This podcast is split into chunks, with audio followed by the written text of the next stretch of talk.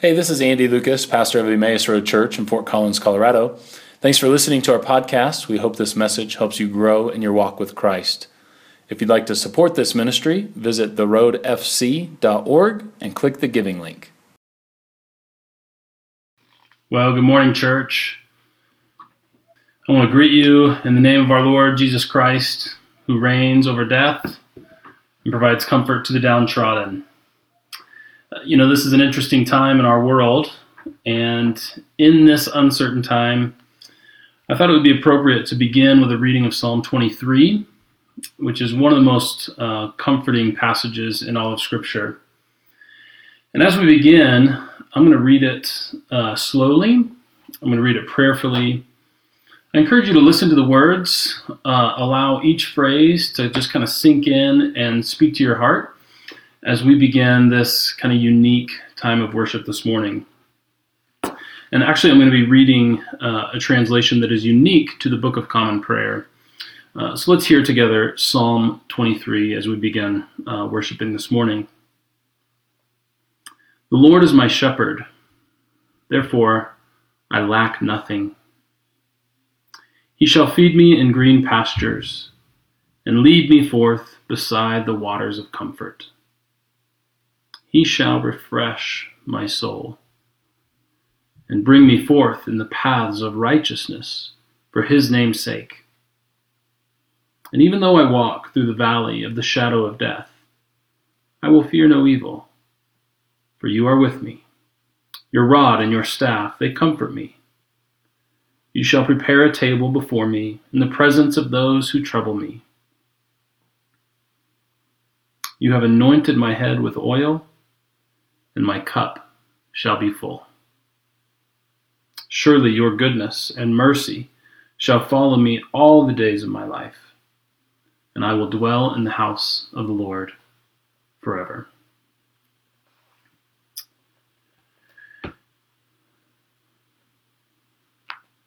Heavenly Father, as we begin this unique worship service this morning, we pray that your presence uh, would fill each home and we ask God that you would be with us. We're reminded today that your presence is not confined to the walls of a church, uh, but your presence fills the earth. And so, God, may we uh, know that you are with us today. Speak into our lives and our hearts. We ask in Jesus' name. Amen. Well, as we uh, get started, we recognize that because we're kind of meeting in this unique format, there are some things uh, that we're not able to do, uh, at least not in the same way that we normally would. Uh, and the first is sing together. I love music. I love to sing uh, praises to God together. I love to play and participate in that process.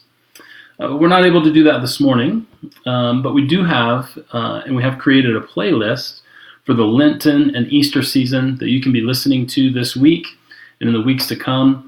Uh, we're going to share that via email to our newsletter subscribers and also uh, share that via Facebook here uh, this afternoon so that you can be looking for that. Uh, similar to how we've done in the Advent season before. Uh, we this time though uh, songs curated by our staff, by our worship team, by Daniel to for the Lenten and Easter season to help lead us in worship during that time. So we encourage you to be watching your email for that and um, be worshiping with us in that way. We also won't be able to receive an offering or pass the plates this morning. So, um, but we do have online giving available and uh, via our website, our Church Center app. So we encourage you to continue support of our church and ministry. And lastly, we won't be able to gather around the Lord's table in the same way that we normally would. But at the end of our time, um, I will lead us in a liturgy for communion. And what I want you to do is kind of take some time to gather whatever items you may have in your home. You could do that anytime while watching this broadcast. Um, and then I'll lead us. It could be maybe bread or a cracker, it could be juice, uh, wine, sparkling water, whatever you have on hand. Uh, and I encourage you to take some time to gather those items together, and I'll be leading us in communion at the end of our service. Uh, I have uh, some tea and a cracker ready for that time. So uh, gather those items together for us. Um, well, let's move into a time of just recognizing our need uh, for our Savior. Uh, and so I encourage you to just kind of prayerfully uh, join me uh, in this prayer. Most merciful God, we confess that we have sinned against you by what we have done and by what we have left undone. For we have not loved you with our whole heart. We have not loved our neighbors as ourselves. We are truly sorry and we humbly repent. And for the sake of your Son, Jesus Christ, have mercy on us and forgive us, that we may delight in your will and walk in your ways to the glory of your name. Amen. I would also add, in this time of acute need, I would add this prayer O God, make speed to save us. O Lord, make haste to help us. And then we receive the assurance of forgiveness in Jesus Christ from Romans chapter 8, which says, There is therefore now no condemnation for those who are in Christ Jesus. For the law of the Spirit of life in Christ Jesus has set us free from the law of sin and death. Thanks be to God. This morning I have uh, prepared a short sermon uh, out of John chapter 8. So if you have a Bible around you, you can kind of make your way there. But I do want to share a little bit um, just about these unprecedented days and what we are facing. And mostly just by way of reminder, I know that many of us um, kind of vary on the information that we're trying to take in and receive related to coronavirus. How do we respond? What are we to believe? Is the threat real? Is it overblown? And certainly there are, uh, probably the truth is somewhere in between, but there's a lot of discerning work to be done uh, during this time. And so I would just want to take a few moments before uh, kind of my regularly scheduled sermon to share a few things, reminders um, that I think will be helpful for us um, during this season the first thing I would remind us about is the character of God. God reigns over sin and death. And this reality has allowed Christians throughout history to not respond with fear in the face of uncertainty and trial, but respond with hope. We also know from the scriptures, from our own experience, that God is good and can be trusted. And I was thinking yesterday about what it means to trust in God during a time like this. I don't think we can say, I trust in God and so I won't get sick uh, no matter what I do. Um, I don't think that's what trusting in God looks like in this time. We still need to take all the necessary precautions to help prevent illness in ourselves and in others. Um, and that's part of why we're meeting in this way this morning is to take those necessary precautions, uh, to do all that we can to not only protect ourselves, but protect the most vulnerable in our communities. As author Shane Claiborne wrote this week on Twitter, he says, I believe in prayer. I also believe in soap, which I think so succinctly approaches like this kind of balanced approach of yes, we need to be trusting, yes, we need to be praying, but we also need to listen to uh, the wisdom of experts and organizations that are helping to lead and guide us with the proper information during this time. So, as I was thinking about what does it look like to trust in the good character of God, the God who reigns over sin and death, I think it looks like this. It, it looks like not getting caught up in panic. It looks like not getting caught up in fear but to rest in the assurance that God reigns over death and is making all things new. That what God is up to in the world is health and healing and hope in the midst of trial. God is working to bring good, yes, even out of this. That many of us have play, travel plans that have been canceled, sporting events that we were looking forward to that are no longer happening. Um, we have all these things that our lives have kind of been ripped out of their normal rhythms. And I wondered what would happen if we would begin to receive that as a gift of time together as a family or with friends. So, I think that what it looks like to trust God is to rest in the assurance that God reigns over death and is making all things new. That He is working in and through the experts that are helping to lead the way and give us the information we need about this disease but He's also working through you and I as we care for one another in these days and uncertain times. Which leads me to the second thing I want to point out. What a reminder this is for us about the nature of the church. That even though we don't have a worship service as we normally do, doesn't mean that we stop being the church. I think we've learned this week, as many local churches in Fort Collins in northern Colorado, many churches around the country are doing what we're doing and moving their services to online. What we've learned is you can take away a building and even a service time, but you can't take away the church. So I would encourage you to take time to be the church by checking in on loved ones, elderly neighbors, friends, help to make sure that they have what they need and do what you can to extend the redemptive purposes of God in this time. We can be confident in the character of who God is, and our invitation to participate in God's renewal of all things remains the same. So be discerning about what we can do to participate in those redemptive purposes. The third thing I would remind us related to this uh, pandemic that we're facing is I would remind us to pray. And I don't mean that in a cliche way, um, but rather I want to remind us what we learned a couple weeks ago, which is that when we pray, we bring a greater expression of God's kingdom to the world. That we need to, and we need that in these days. We need a greater expression of God's kingdom. So I encourage you to pray for those who are sick encourage, I encourage you to pray for healthcare workers who are caring for those who are sick, many of whom are working ex- extended hours. Pray for the scientists who are working on a vaccine or doing research that will help us better understand uh, the coronavirus. Pray for community and organizational leaders who are making important decisions about the response. And finally, don't forget to pray for each other and for yourselves.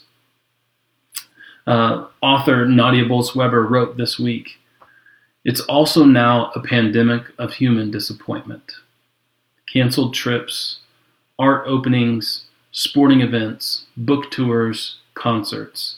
Things that folks have been planning for, working toward, and excited about. And that's a lot of grieving on top of sickness. And those words uh, ring particularly true uh, for Amy and I this week, who uh, were supposed to have been uh, in Israel, uh, seeing the sights of the ministry of Jesus and enjoying all that is to be enjoyed in that part of the world, uh, and yet we're not able to go. And so, kind of recognizing our own disappointment, our own grieving of something lost. And so, don't forget, as we care for one another, as we pray for others, don't forget to also pray for each other and for ourselves. And so, with that being said, I would, I would just invite us to enter into a time of prayer for this uh, unique time in our world, um, praying for all of those who are involved. All of us have been affected by this, no doubt. Uh, then I'll share a, a, a, short sermon, and then I'll lead us uh, in a unique time of communion. Uh, but let's enter into a time of prayer um, for our world right now. Heavenly Father, we uh, come to you recognizing that despite all of our efforts for um, rugged individualism and kind of self autonomy, it has taken just a small microscopic virus to remind us we're all in this together. And so, God, help us in these days. As we've prayed earlier, O God, make speed to save us. O Lord, make haste to help us. God, we pray for those who are sick, for those who have lost loved ones, and in these days are mourning, and for which the news takes on an especially personal tone. Um, God, we pray that in the midst of their mourning and in the midst of their discomfort and illness, we pray that your presence would be felt, that you would bring peace and comfort uh, that passes understanding. and that somehow in the midst of that dif- tremendous difficulty and trial, God, that they would know your love and know your presence with them. We also pray, God, for healthcare workers, doctors, and nurses, and, and others who are helping to care for the sick, who are working long and extended hours um, with healthcare facilities that are full and some overflowing um, in our own nation and around the world. And so, um, God, we pray that you would bring energy and strength and clarity and discernment to all those who are helping to care for the sick using their medical expertise. God, we pray also for scientists, researchers who are doing the good work of gathering information, helping us to understand this this brand new disease that uh, we face, and those trying to develop cures and treatments and vaccines. And God, we believe that they are participating in your work of healing in the world, and so we pray that you would empower them and um, be with them. And we, we pray, God, for healing through their work. And we also pray, God, that you would be with community leaders, organizational leaders who are trying to make decisions about uh, response. God, again, we ask for your wisdom and for your discernment. Help us, Lord, to not be selfish in these days, but to take on your very character of, of self giving and self sacrificial love, wanting to care for others, help it, wanting to protect others. And God be with us as we gather in our living rooms and in our homes. We ask God that even though we're separated by space, that we would be connected in spirit to one another, uh, that we would have a sense of community together through this unique kind of gathering space. And Lord, we're thankful for the technology to do so, uh, recognizing that our brothers and sisters in the past would not have had um, even this opportunity. So, Lord, be with us as we open up your word, as we seek to learn and to uh, discern. We pray that you would be with us, give us insight. And God, we pray for your healing in our world. And we ask it in Jesus' name. Amen. Well, our scripture this morning is out of John chapter 8, verse 1 through verse 11. I'll be reading from the NIV. It says this But Jesus went to the Mount of Olives. At dawn, he appeared again in the temple courts, where all the people gathered around him, and he sat down to teach. And the teachers of the law and the Pharisees brought in a woman caught in adultery. And they made her stand before the group uh, and said to Jesus, Teacher, this woman was caught in the act of adultery. In the law, Moses commanded us to stone such a woman. But what do you say? Now they were using this question as a trap in order to have a basis for accusing him. But Jesus bent down and started to write on the ground with his finger. Then they kept on questioning him. He straightened up and he said to them, If any one of you is without sin, let him be the first to throw a stone. Again he stooped down and wrote on the ground. At this, those who heard began to go away, one at a time. The older ones first, until only Jesus was left, with the woman still standing there. Jesus straightened up and asked her, Woman, where are they? Has no one condemned you? No one, sir, she said. Then neither do I condemn you, Jesus declared. Now go and leave your life of sin. This is the word of God for the people of God. Thanks be to God. You know, I've been thinking about this story a lot in recent weeks and months, and I think this story has a lot to say to us. And I want to try to unpack it in just a few minutes here this morning. In this story, Jesus goes uh, to the temple near the Mount of Olives, and he begins teaching to the crowd that had gathered there. Now, Jesus doesn't tell us the exact nature, uh, or John doesn't tell us the exact nature of what Jesus was teaching on that day. But if we follow the witness of the other Gospels, we can be fairly certain that it has to do with the announcement of the kingdom of God. Things like love of enemy, forgiveness, treating others as you would like to be treated. And then while he's in the middle of this teaching, religious leaders brought a woman who had been caught in the act of adultery. And let's be clear the Pharisees do not bring the woman to Jesus out of genuine curiosity for how Jesus will handle such a situation. They bring her to Jesus in order to trap uh, trap him so that they can rid themselves of this rogue rabbi who had been causing so much trouble. So they ask the question according to the law of Moses, this woman should be stoned, and so what do you say? Now, remember, this is a trap meant to kind of paint Jesus into a corner. If Jesus goes against the law of Moses, then he will be guilty of blasphemy, an offense that is certainly also uh, would put him in harm's way and be eligible for death. So if Jesus goes with the law of Moses, he's guilty of blasphemy, if he goes against. Now, if Jesus condemns the woman to death, then he would go against his own teachings of forgiveness, and therefore he would be discredited as a teacher, and the movement that bears his name would die. But let's kind of back up and ask a larger question to try to get a real sense of what's going on here. The question is why would ancient societies participate in stoning? This is a terrible thing. And if you kind of put yourself in the shoes of those who are participating in this, you recognize just how ugly it all is. So, why would ancient societies do this?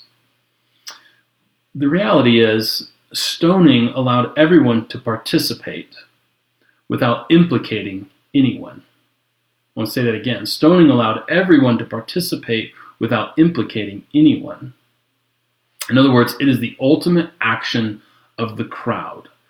Everyone can throw a stone, but then walk away from the lifeless body and say, I didn't do it. I just threw a stone. This is the ultimate example of mob thinking.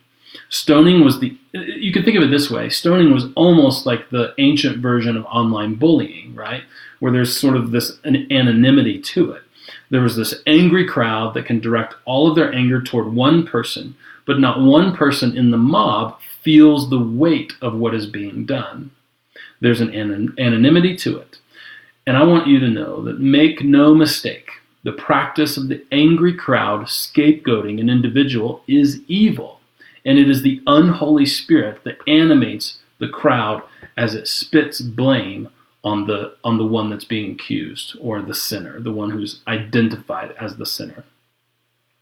And what makes the practice even more vicious, both in the biblical story and in our own lives, is that it often has this religious veneer. The crowd comes to Jesus, right? Uh, the Pharisees come to Jesus, quoting scripture while calling for the death of a woman caught in sin. And the unfortunate reality is that we don't have to look very hard before we find people who bear the name of Christ doing the same thing quoting scripture while condemning those they deem sinners. And so, this is what makes Jesus' actions so fascinating and also so beautiful. Jesus does not join the mob, he sees right through it. And he defends and forgives the woman caught in adultery.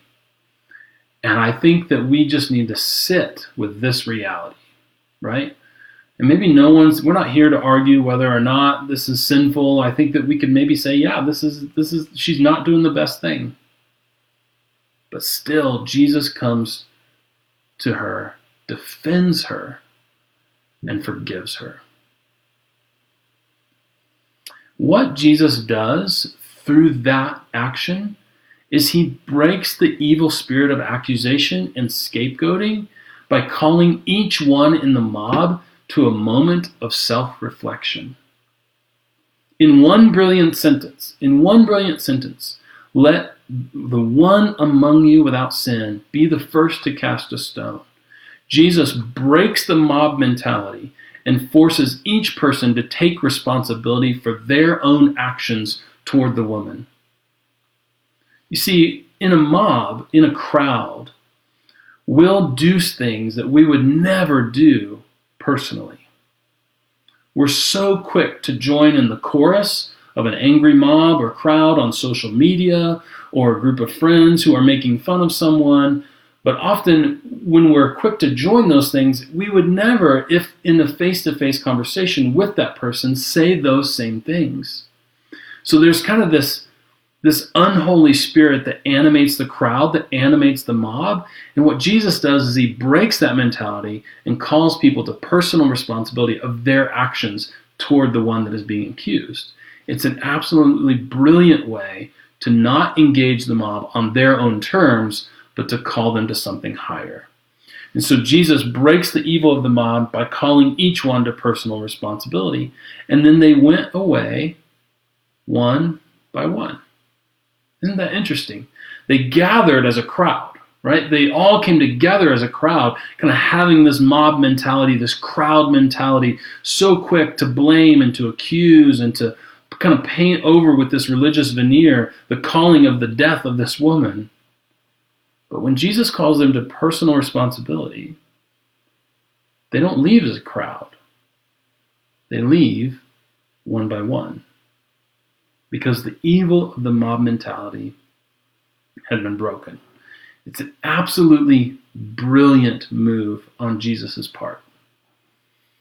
But anytime we're looking at stories like this, we, we need to kind of consider how do we place ourselves in the story? Like, where do we find ourselves? Uh, if we place ourselves in the story as the one who's been caught in sin, and I think that all of us could place ourselves there, right? That all of us could say there are ways in which we have not participated in God's best in the world. We have broken God's shalom in the world. And so there's all these ways in which we can do this. And so there are all these ways that, that we can identify and say, we're the ones that have been caught in sin. And when we part, when we see ourselves in that way in this story, then we see the beauty of this story. This is probably why it's one it's a, such a famous story of the Gospels, is because there is this radical beauty to it. In other words, when we place ourselves in that point, the one who's caught in sin, we see the beauty of forgiveness. There are few things in this life, if anything, that is sweeter than forgiveness and advocacy maybe when we feel like we don't deserve it.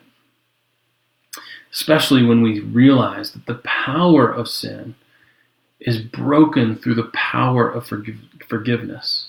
I'm utterly struck by how Jesus does not approach this woman and he doesn't shake a finger at her and say, You shouldn't have done that. He doesn't blame her, he doesn't accuse her. He comes to her defense and offers her forgiveness. And in that forgiveness, the power of sin is broken in her life. And I, I think what an approach for us as we think about how do we engage with people who maybe aren't living God's best for their lives. How do we do that? Do we come with kind of shaking fingers and accusation, or do we come with advocacy and do we come with forgiveness? Well, there's other there's another part of the story too is what if we place ourselves in the story as a member of the crowd, as a member of the mob? Then, if we place ourselves there, then this story should be so challenging to us, right? That, that it's, it's a call to resist the temptation to join in the crowd. The scapegoat's a person or a group or a nation that we shouldn't get caught up in blame, that we should resist the temptation to join the scapegoating crowd that pinpoints one person, maybe at school, to make fun of or to bully because they don't have this or they can't do that. But then also to resist the very religious temptation to scapegoat a particular group of people that you might consider most sinful, right? That, that if we place ourselves in the, in the as a member of the crowd, then it becomes far more challenging. But here's what I really want you to see out of this passage both personal and corporate sin are defeated through Jesus' words of forgiveness. Both personal and corporate sin are defeated through Jesus' words of forgiveness the woman experienced the beauty of forgiveness and is motivated to go and sin no more. But here's the interesting part of this story that's the instruction Jesus gives. No one has accused you, so go and sin no more. The interesting part of the story is we don't find out. We have no idea if that's, in fact, what happened in her life. But let's go with the beauty of forgiveness is motivates her to go and sin no more. Now, those caught then in the attitude of the mob are released from its evil power and called to self reflection and personal responsibility. In other words, Jesus' one brilliant sentence holds a mirror up to them and reveals the ugliness of their action. Because here's what I think I think that if even one person had heard the words of Jesus and decided to go ahead and throw a stone, then the crowd would have followed, right? It's the mentality of the crowd, the mentality of the mob. If one person had decided, I'm going to go ahead and throw it, then certainly the crowd then would have felt released from the words of Jesus and would have gone. Maybe one or two probably wouldn't and have gone away. But the, the, the thinking of the crowd is so powerful. But here's the thing as the story is told in the Gospel of John, not one person could do that once they saw the evil of their action. Not one person could have a mirror held up to them so that they could truly see uh, the evil of their action, ignore that, and go ahead and throw the stone. And so that's the power of Jesus' words. The forgiveness that he offers breaks both the power of personal sin and corporate sin. And that is so powerful. And so I just encourage us this morning to, to know the power of forgiveness, to no longer join the crowd that's intent on blaming the accused, because to do this is to walk in the way of Christ. Amen and amen. Well, I want to lead us now into a time of communion. If you haven't yet, I hope you'll take a few moments uh, right now to gather uh, the elements of whatever they might look like at home. Again, whatever you have freely available is fine. It doesn't have to be grape juice, um, but uh, just some some juice, some tea, uh, whatever you have, um, and then a cracker or bread uh, for communion this morning. And here, here's what we'll do. I'll lead us in a communion liturgy, um, and then uh, you can kind of follow my lead as to when to um, eat the cracker and to drink um, whatever you have available. So uh, you can follow my lead there. Uh, but let me lead us as we come to the Lord's table today. And, and I invite us to come to the table with an attitude, first of all, of thanksgiving for God's presence in our lives during this trial, during this kind of confusing, kind of upending time uh, in our world. Uh, but also come with a heart ready to receive the word that we have received today. Uh, that we are to not join uh, the crowd of accusation, uh, but rather are to uh, embody advocacy, forgiveness um, toward others.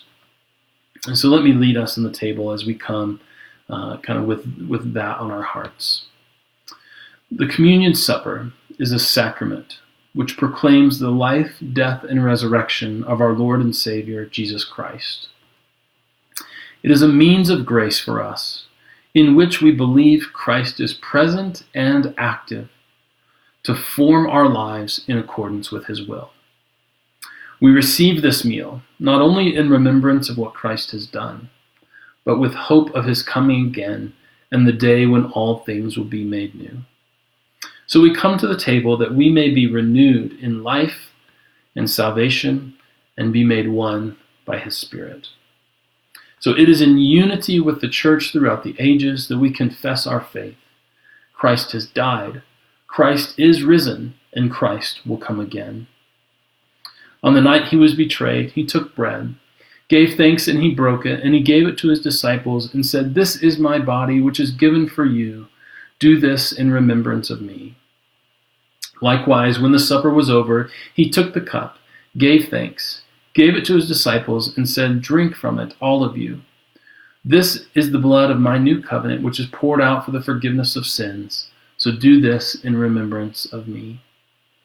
And so we gather as the body of Christ to offer ourselves to God in praise and in thanksgiving.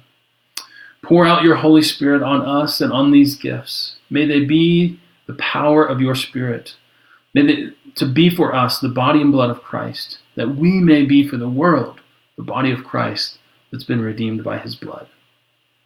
So by your Spirit, make us one in Christ, one with each other, and one in the ministry of Christ to all the world, until Christ comes in final victory. In the name of the Father, the Son, and the Holy Spirit. And now I invite you to pray out loud right there in your home with me uh, the prayer that we were taught to pray. Our Father in heaven, hallowed be your name. Your kingdom come, your will be done, on earth as it is in heaven. Give us this day our daily bread. Forgive us our sins, as we forgive those who have sinned against us. And lead us not into temptation, but deliver us from evil. For yours is the kingdom, and the power, and the glory forever and ever. Amen.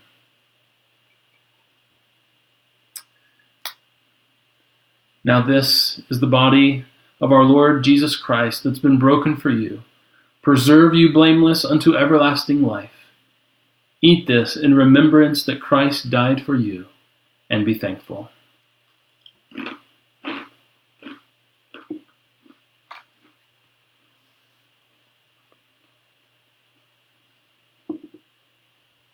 And this is the blood of our Lord Jesus Christ that's been shed for you preserve you blameless unto everlasting life. Drink this in remembrance that Christ died for you, and be thankful.